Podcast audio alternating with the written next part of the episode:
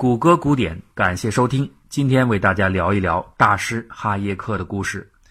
一九七五年，陷入经济危机的英国正在滞胀困局下艰难喘息，向左去还是向右去，成了一个重大的政策选择。这一年，在英国保守党的一次会议上，一位先生正在进行演讲，主题是中间道路。他认为，保守党为了避免极左或极右路线，应该选择一条注重实际的中间路线。就在他的讲演快要结束的时候，刚刚当选保守党党魁的撒切尔夫人从公文包中拿出一本书，打断了这位实用主义先生的发言。他把书高高举起，以便让在场所有的人都看清楚，并且高声说道。这本书才是我们应该信仰的。说罢，他把这本书重重地摔在桌子上。这本躺在英国铁娘子公文包中的书，名字叫做《自由宪章》，它的作者叫做弗雷德里希·冯·哈耶克，一个曾经深刻影响上个世纪中后期自由主义国家历史走向的人。他的拥趸除了英国首相玛格丽特·撒切尔外，还有美国总统罗纳德·里根。哈耶克是一个复杂的人，拥有着罕见的丰富的人生。他经历了整个一战、二战和冷战，看到了柏林墙的倒塌和苏联的覆亡。他从了解社会主义开始，又从捍卫自由主义结束。他隶属于奥地利学派，又熟悉于芝加哥学派，中间还曾栖身于剑桥学派。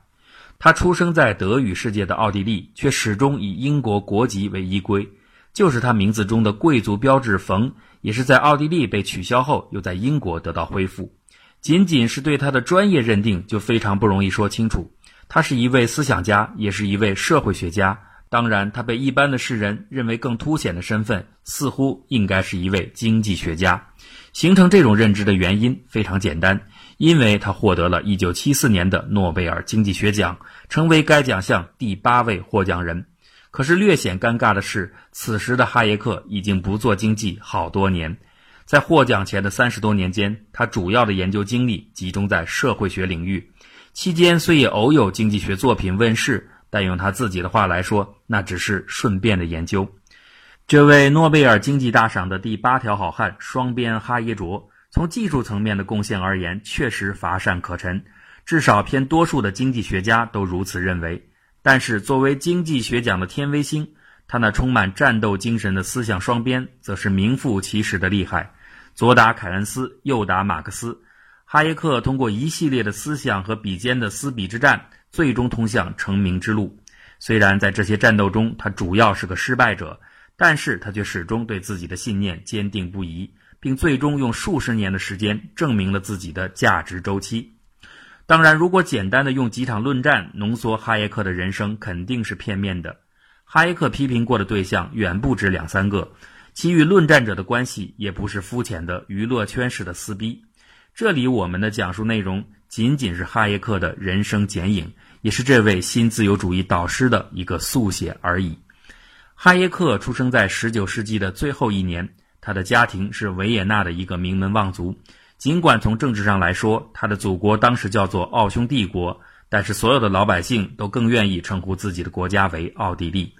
这种凌乱正是彼时维也纳的一个根本特点。世界中心的欧美地区当时分为英语世界和德语世界两大板块，英语世界的保守循规和德语世界的躁动跃进形成了鲜明的对比。作为日耳曼世界中心的维也纳，形形色色的思潮和政治势力相互交锋。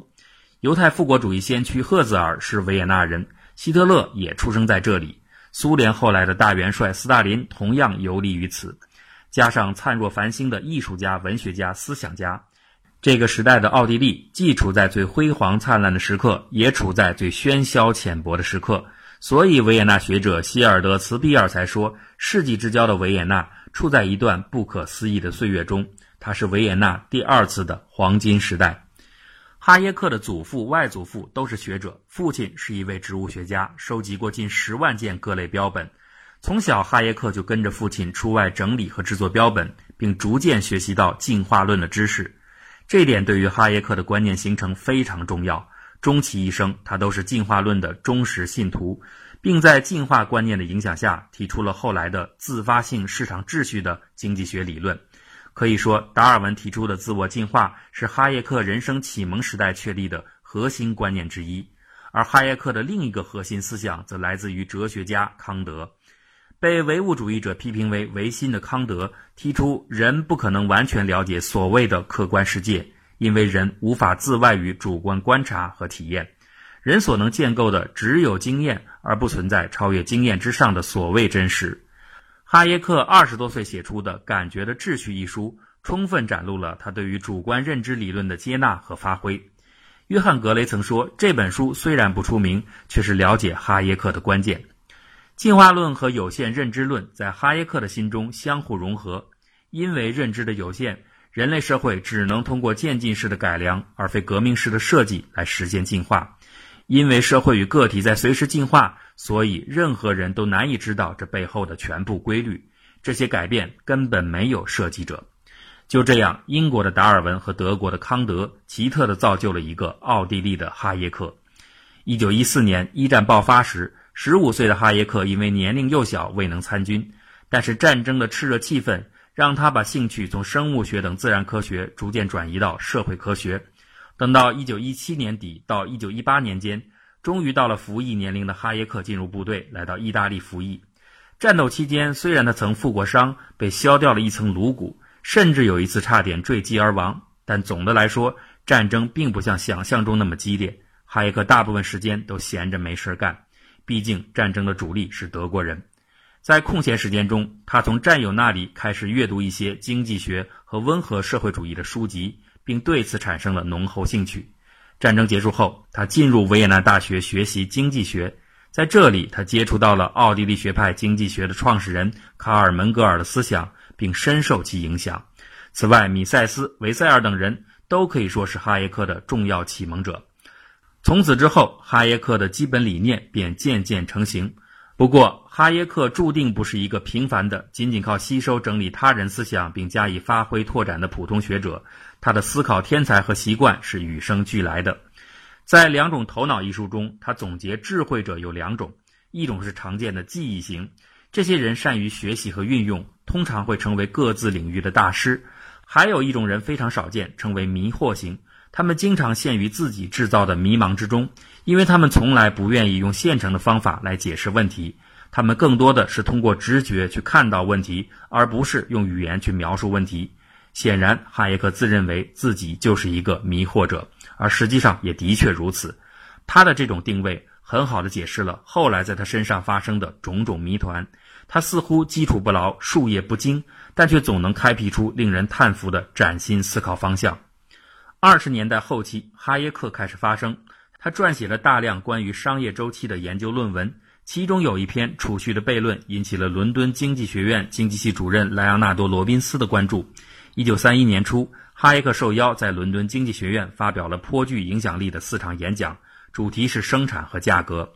熊彼得后来评价此次演讲获得了任何严格的理论性著作都无法相比的巨大成功。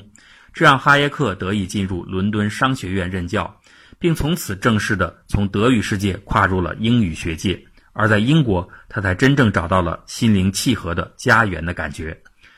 来到伦敦的哈耶克开启了人生第一次四比大战，对手则是剑桥大学声望正隆的梅纳德·凯恩斯。在三十年代初的哈耶克还只是一个小小的后辈，双方的重量级明显不符。所以也有很多人认为哈耶克只是罗宾斯的白手套，代表伦敦学派挑战剑桥。其实真正了解哈耶克傲气性格的人，对这样的说法只会莞尔一笑。论战的焦点集中于如何应对三十年代开始的英国大萧条。所谓经济危机，其实就是自发性市场的一种非常态化的异常。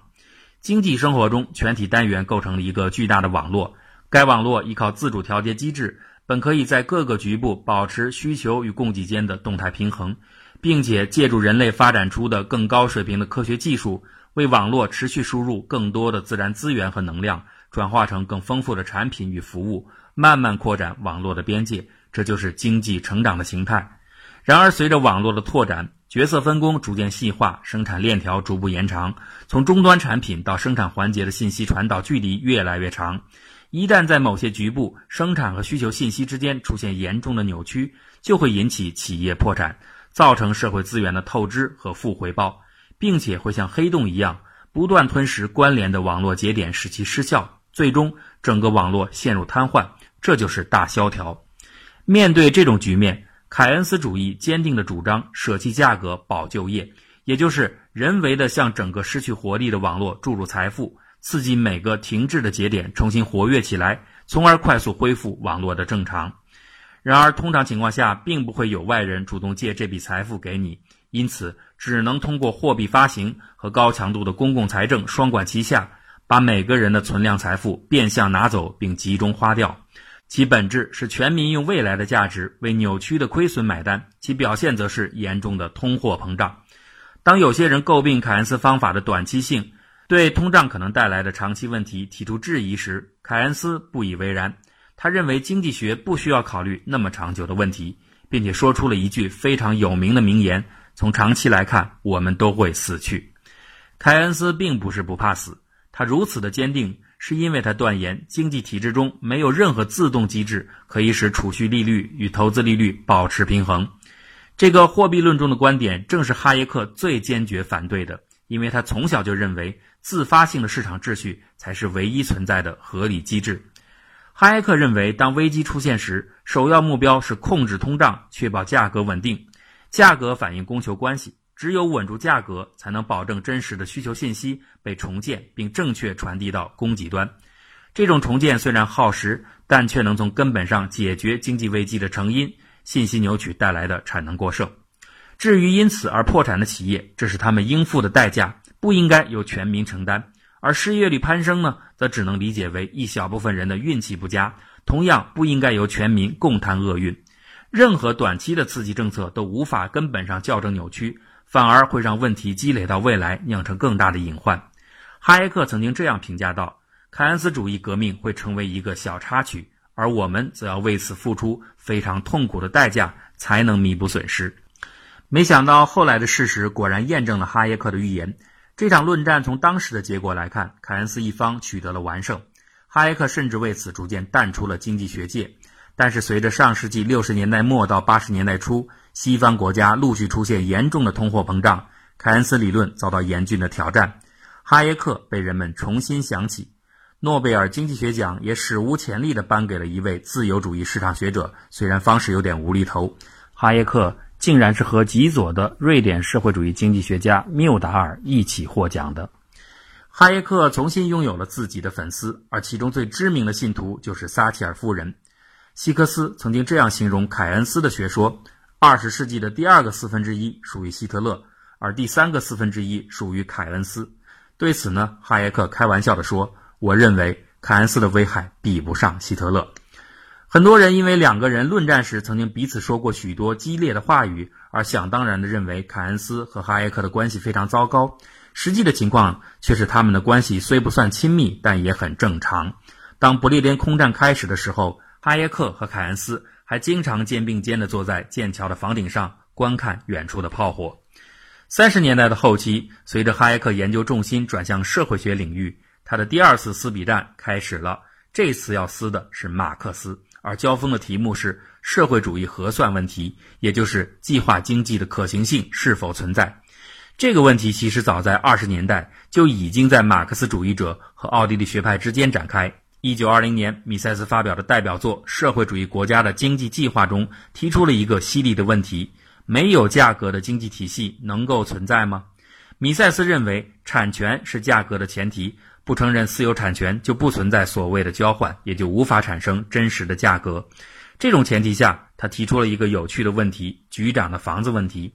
当社会主义的局长大人想盖一所房子的时候，他可以选择的建筑方式有很多种。可以选用的建筑材料也有很多种，那么他到底应该建一所什么样的房子呢？米塞斯这里并不是说社会主义制度无法制定出一种价格表，而是在责问，在集中体制下如何能够确保建立出一套可以实现资源自由配置的定价方式。米塞斯的挑战是如此强而有力，以至于连社会主义阵营的著名辩手奥斯卡兰格也说，每一个社会主义国家计划委员会大楼里都应该供奉米塞斯的雕像。感谢他提出的尖锐问题。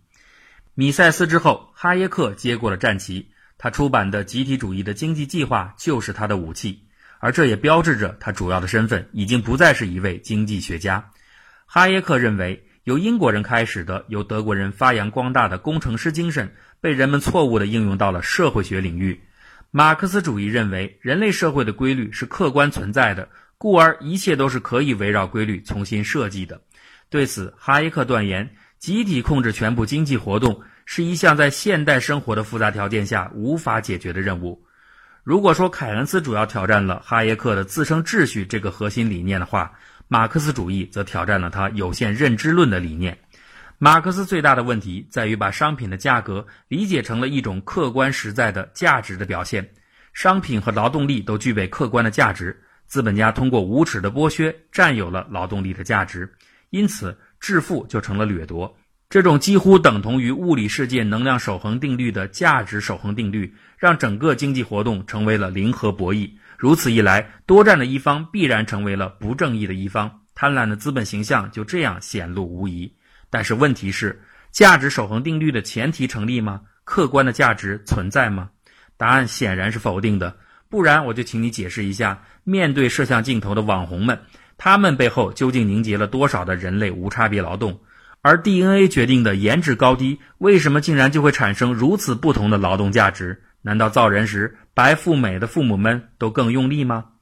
相较于马克思，哈耶克对价格问题的回答简洁而明确。这是一种主观认定，也就是说，一个东西值多少钱是当事人说的算。不同的人会有完全不一样的交易价格计算方式，也会有完全不同的心理预期。哈耶克有句话说得很好，在经济学中，对于那些正在发生的交易来说，人们很难分清他们是在进行某种计算，还是正在进行着某种宗教仪式。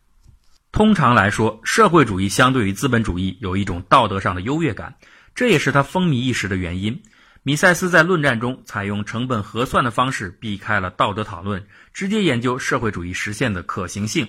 这是一步高招。而哈耶克的认识更加深刻，他反手为攻，指出了问题的关键：价值是主观的，不是客观的。经济交易不是价值守恒的零和博弈，每个人都要为自己的行为负责，承担责任才是最大的道德。而社会主义恰恰剥夺了私有产权，也就剥夺了人们承担的责任，反而是不道德的。它给人的道德幻象，只不过是一种人们内心深处怀念的原始社会平均制度的反祖思维。社会主义不是进步，而是反祖式的倒退。你看，多么强悍的辩论逻辑啊！前两次的死笔战，让哈耶克逐渐洞明了自己的内心。第三次，他的论战对象是笛卡尔。而争论的关键是所谓的“我思故我在”。笛卡尔是三百多年前的科学家，哈耶克怎么会想到向他发起挑战呢？这是因为二战之后的哈耶克看到了纳粹德国的崛起，看到了苏联的强势，看到了东欧的共产主义化，甚至连自由主义的大本营英国也因为战时的政府扩权而躁动着强化中央政府的思维。这种变化对虔诚的信仰自由主义的哈耶克来说是难以忍受的。他追根溯源，认为欧洲的这一切改变最初都来自于笛卡尔提倡的绝对理性。在《理性的滥用和衰落》一书中，哈耶克把自由主义分为两种：一种是正确的、好的，发源于英国，他承认个人理性的局限；另一种是错误的，其根源就是笛卡尔的唯理主义。唯理主义带来了工程师精神，工程师精神又带来了社会主义，最终让自由主义走向消亡。哈耶克以圣西门提出的牛顿委员会为例，说明了这种思潮发展的可怕。圣西门曾经设想找出十二位牛顿级别的大学者，组成牛顿委员会，指导全世界的运行。凡是不服从命令的人，都会被视为动物。你看，这里不要说自由，连做人都成了问题。哈耶克强调，人都是经验化的个体，只能凭借各自独特的知识形式，每个人不能独占所有的知识。和社会生产中的分工一样，每个人也存在着知识分工，他们之间的连接要依靠知识的传递和交换。价格就是知识交换最高效的方式，因为它代表了每个交易个体所有知识的总输出。法律和契约是知识交换的框架，产权则是知识交换的基础。从这个层次再来审视经济问题，一下子就明确了很多：价格和利润成了人们获取知识的工具，也成了克服知识割裂状态的桥梁。如此看来，人们的经济活动就成为了人类积累和运用知识的本质行为。如此深刻的洞见，难怪哈耶克将知识分工视为他人生中最重要的思想发明。批判近代唯理主义只是哈耶克计划中的第一步，第二步他希望继续批判由此产生的集体主义，这带来了哈耶克人生中最重要的一部作品《通往奴役之路》。在二战后那个国家主义横行的时代，哈耶克通过深刻的观察，敏锐地发现，奴役的倾向不仅仅产生在社会主义国家，同样也酝酿在传统的自由民主国家。民主制度的普及，恰恰带来了这一危机。随着公民投票权的范围日渐扩大，原先的自由主义精英治国的格局被改变，原先愿意承认个人知识有限的民众的心理被重塑，普通选票驱使一大批政客走向了自由主义的反面，他们鼓动人群许诺福利，利用公器图利自己的选民，这在无形中又助长了政府伸长自己的手臂的意愿和能力，而发生的这一切都在背离英国最初的自由传统。所以，哈耶克提出了今天仍然极具借鉴意义的一个论断：不是权力的来源，而是对权力的限制，能够使其不至于成为专断的政权。最小化的捍卫自由理念的法治政府，才是哈耶克最想要的，民主却在其次。然而，当1942年工党以贝弗里奇报告为基础开始建设福利国家，并在1948年由艾德里宣布英国已经建成福利国家的时候，哈耶克肯定是无助的，这意味着他的三次撕笔战全都失败了。但是他并没有因此妥协。一九四四年出版的《通往奴役之路》就是他内心的呼喊。哈耶克经常说的一句话就是：“自由主义者最应该向社会主义者学习的，就是他们敢做空想家的勇气。”他秉持着只有信念才能战胜信念的执着，孤独地守候着。一直等到后面的岁月，不断的验证着他的远见。从通胀危机到柏林墙倒塌，一九一二年，当苏联解体后一年，长寿的哈耶克终于走完了自己的通向自由之路。从马克思到凯恩斯，再到笛卡尔的“我在因我思”，哈耶克三思而后行，一路行至通往奴役之路，终于登临人生的巅峰。他是麦田的守望者，也是海上的钢琴师。最后奉上一句我最喜欢的哈耶克的话：“愿意放弃自由来换取保障的人，既得不到自由，也得不到保障。”